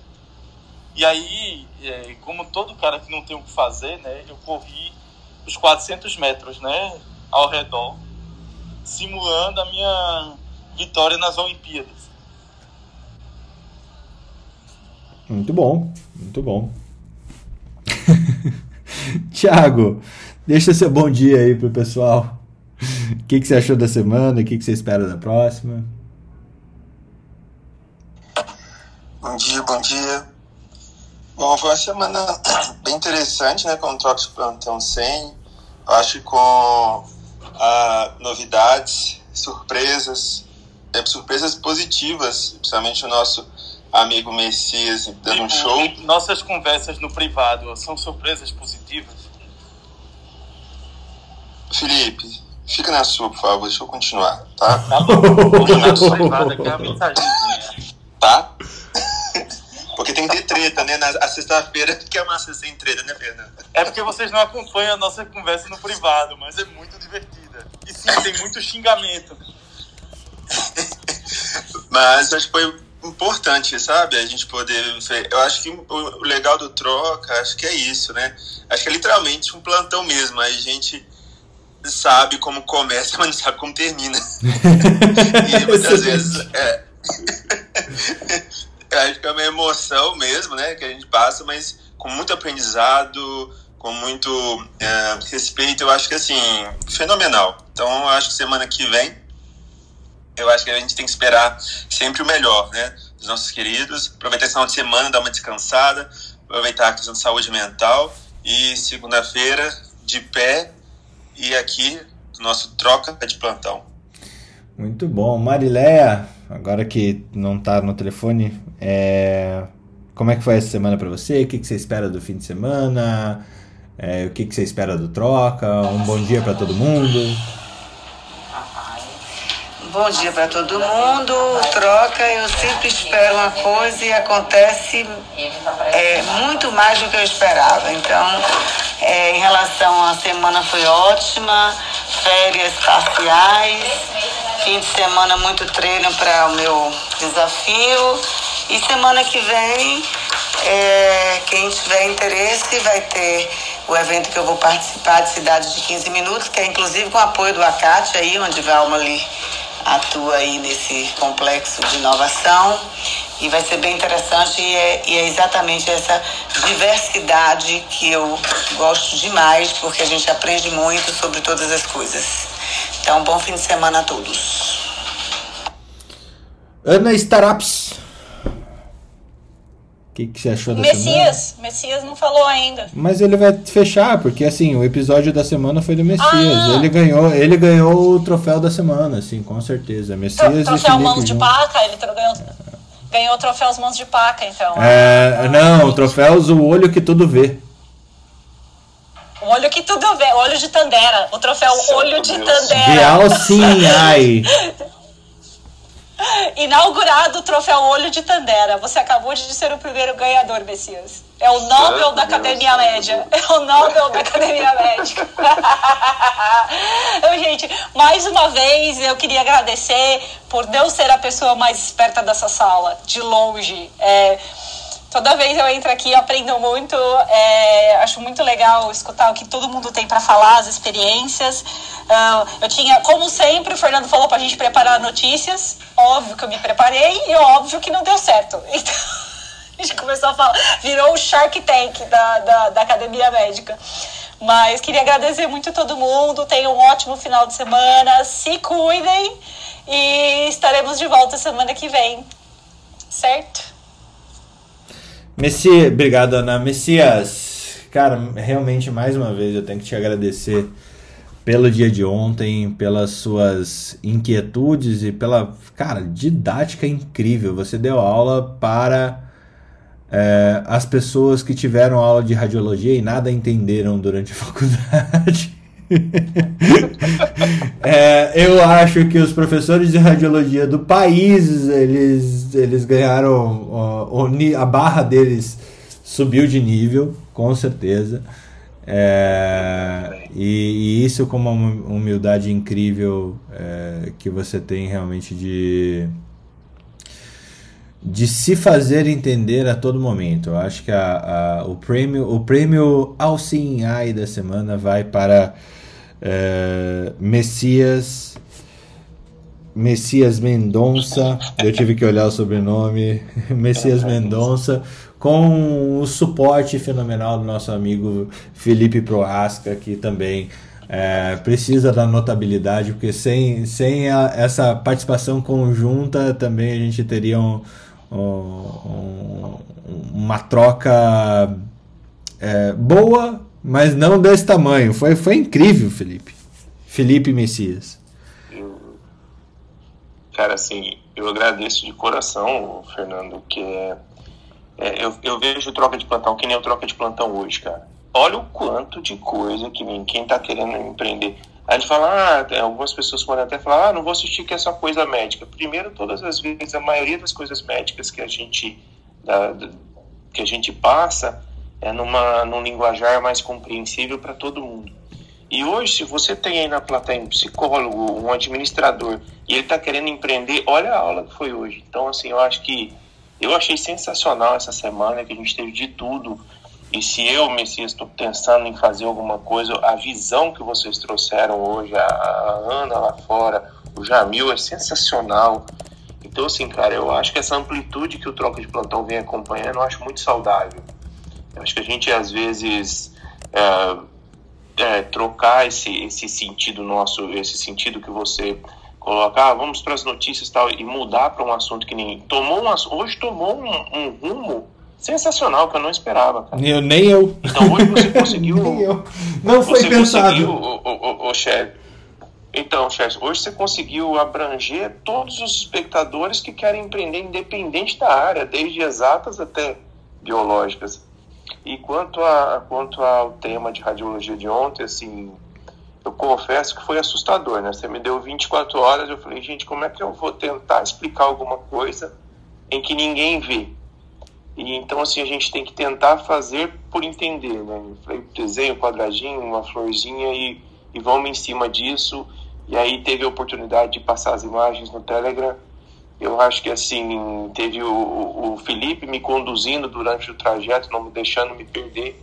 Mas eu acho, Fernando, assim, você me desafiando me, me proporcionou uma coisa fantástica em termos de, assim que a gente consegue fazer aquilo que, que nos é impetrado é, desde que você seja desafiado de uma maneira saudável. Então, assim, eu agradeço muito a oportunidade de ter ensinado, de, de ter passado um pouquinho daquele conhecimento que a gente tem de ter me feito abrir o Robbins de novo, desde a época da faculdade, e buscar o, a, a, o sentido patológico, laminar mesmo da coisa. Então, assim, agradeço muito, cara. Para mim, essa semana foi sensacional. Cara, pra, pra mim, assim, é, é um prazer imenso ter vocês aqui. Uh, eu não abri esse programa, ele, só para vocês terem ideia, ele, ele foi. e eu acho que Uh, fechando ele, a gente, eu acho que uma coisa que a gente faz aqui na Academia Médica e na troca de plantão é, é saber que não existem coisas isoladas. Não existe o especialista, não existe a medicina, não existe a, a, a gestão hospitalar, não existe o sistema financeiro mundial. Tudo está conectado, tudo é de interesse para todo mundo que está querendo uh, entender um pouquinho mais, lógico, você vai ter que se especializar em alguma coisa.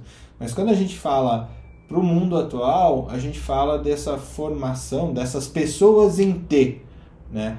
Que ela sabe muito sobre uma coisa, mas ela tem os bracinhos para formar o T e o que a gente acaba fazendo aqui no Troca constantemente é aumentar cada vez mais esse bracinho para as pessoas transitarem é, de forma é, respeitosa, de forma inteligente, de forma que elas sempre saibam que tem mais a aprender é, sobre diversas áreas, que tudo existe alguém muito, muito, muito mais especialista do que você naquele assunto. Entretanto, o especialista sozinho não faz nada, nada, absolutamente nada. E é por isso que é tão importante a gente trocar tanto, é, como aconteceu hoje, a gente indo por tantas áreas. A presença do Jamil foi incrível para a gente é, ver também de um insider que não entra o tempo todo aqui com, com a gente no troca, mas um, um, médico insider que fez mestrado, doutorado, PhD, estava é, no topo de carreira e resolveu ejetar para empreender.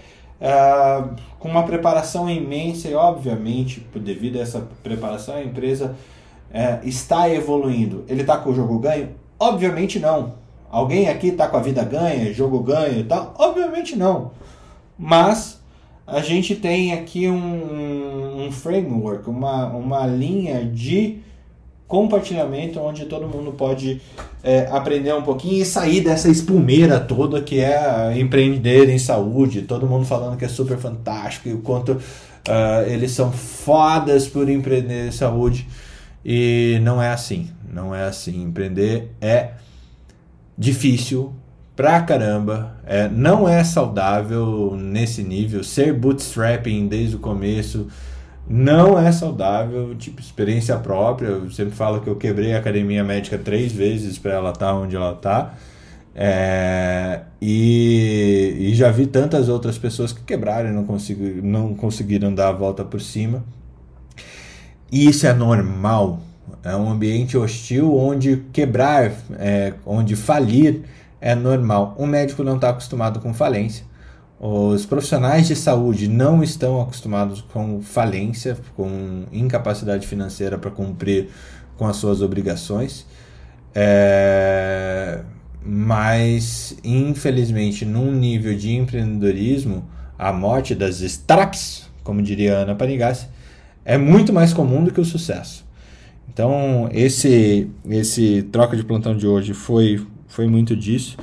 E os outros trocas de plantão, o Felipe saiu aqui, mas os outros trocas de plantão a gente tem uma imensidão de problemas, de assuntos, de linhas para a gente poder achar um caminho para empreender com qualidade, com segurança, com sustentabilidade e modificando a sociedade que a gente tem uh, posta hoje no, localmente, regionalmente, globalmente. É, no fim do dia a gente acaba modificando a diferença que o empreendedorismo ela traz uh, uma necessidade de pagar por isso. É, é isso, eu tô feliz pra caramba pelo, pelo, pela semana do Troca de Plantão 100. Foi uma semana de. de cost that much I don't have superpowers.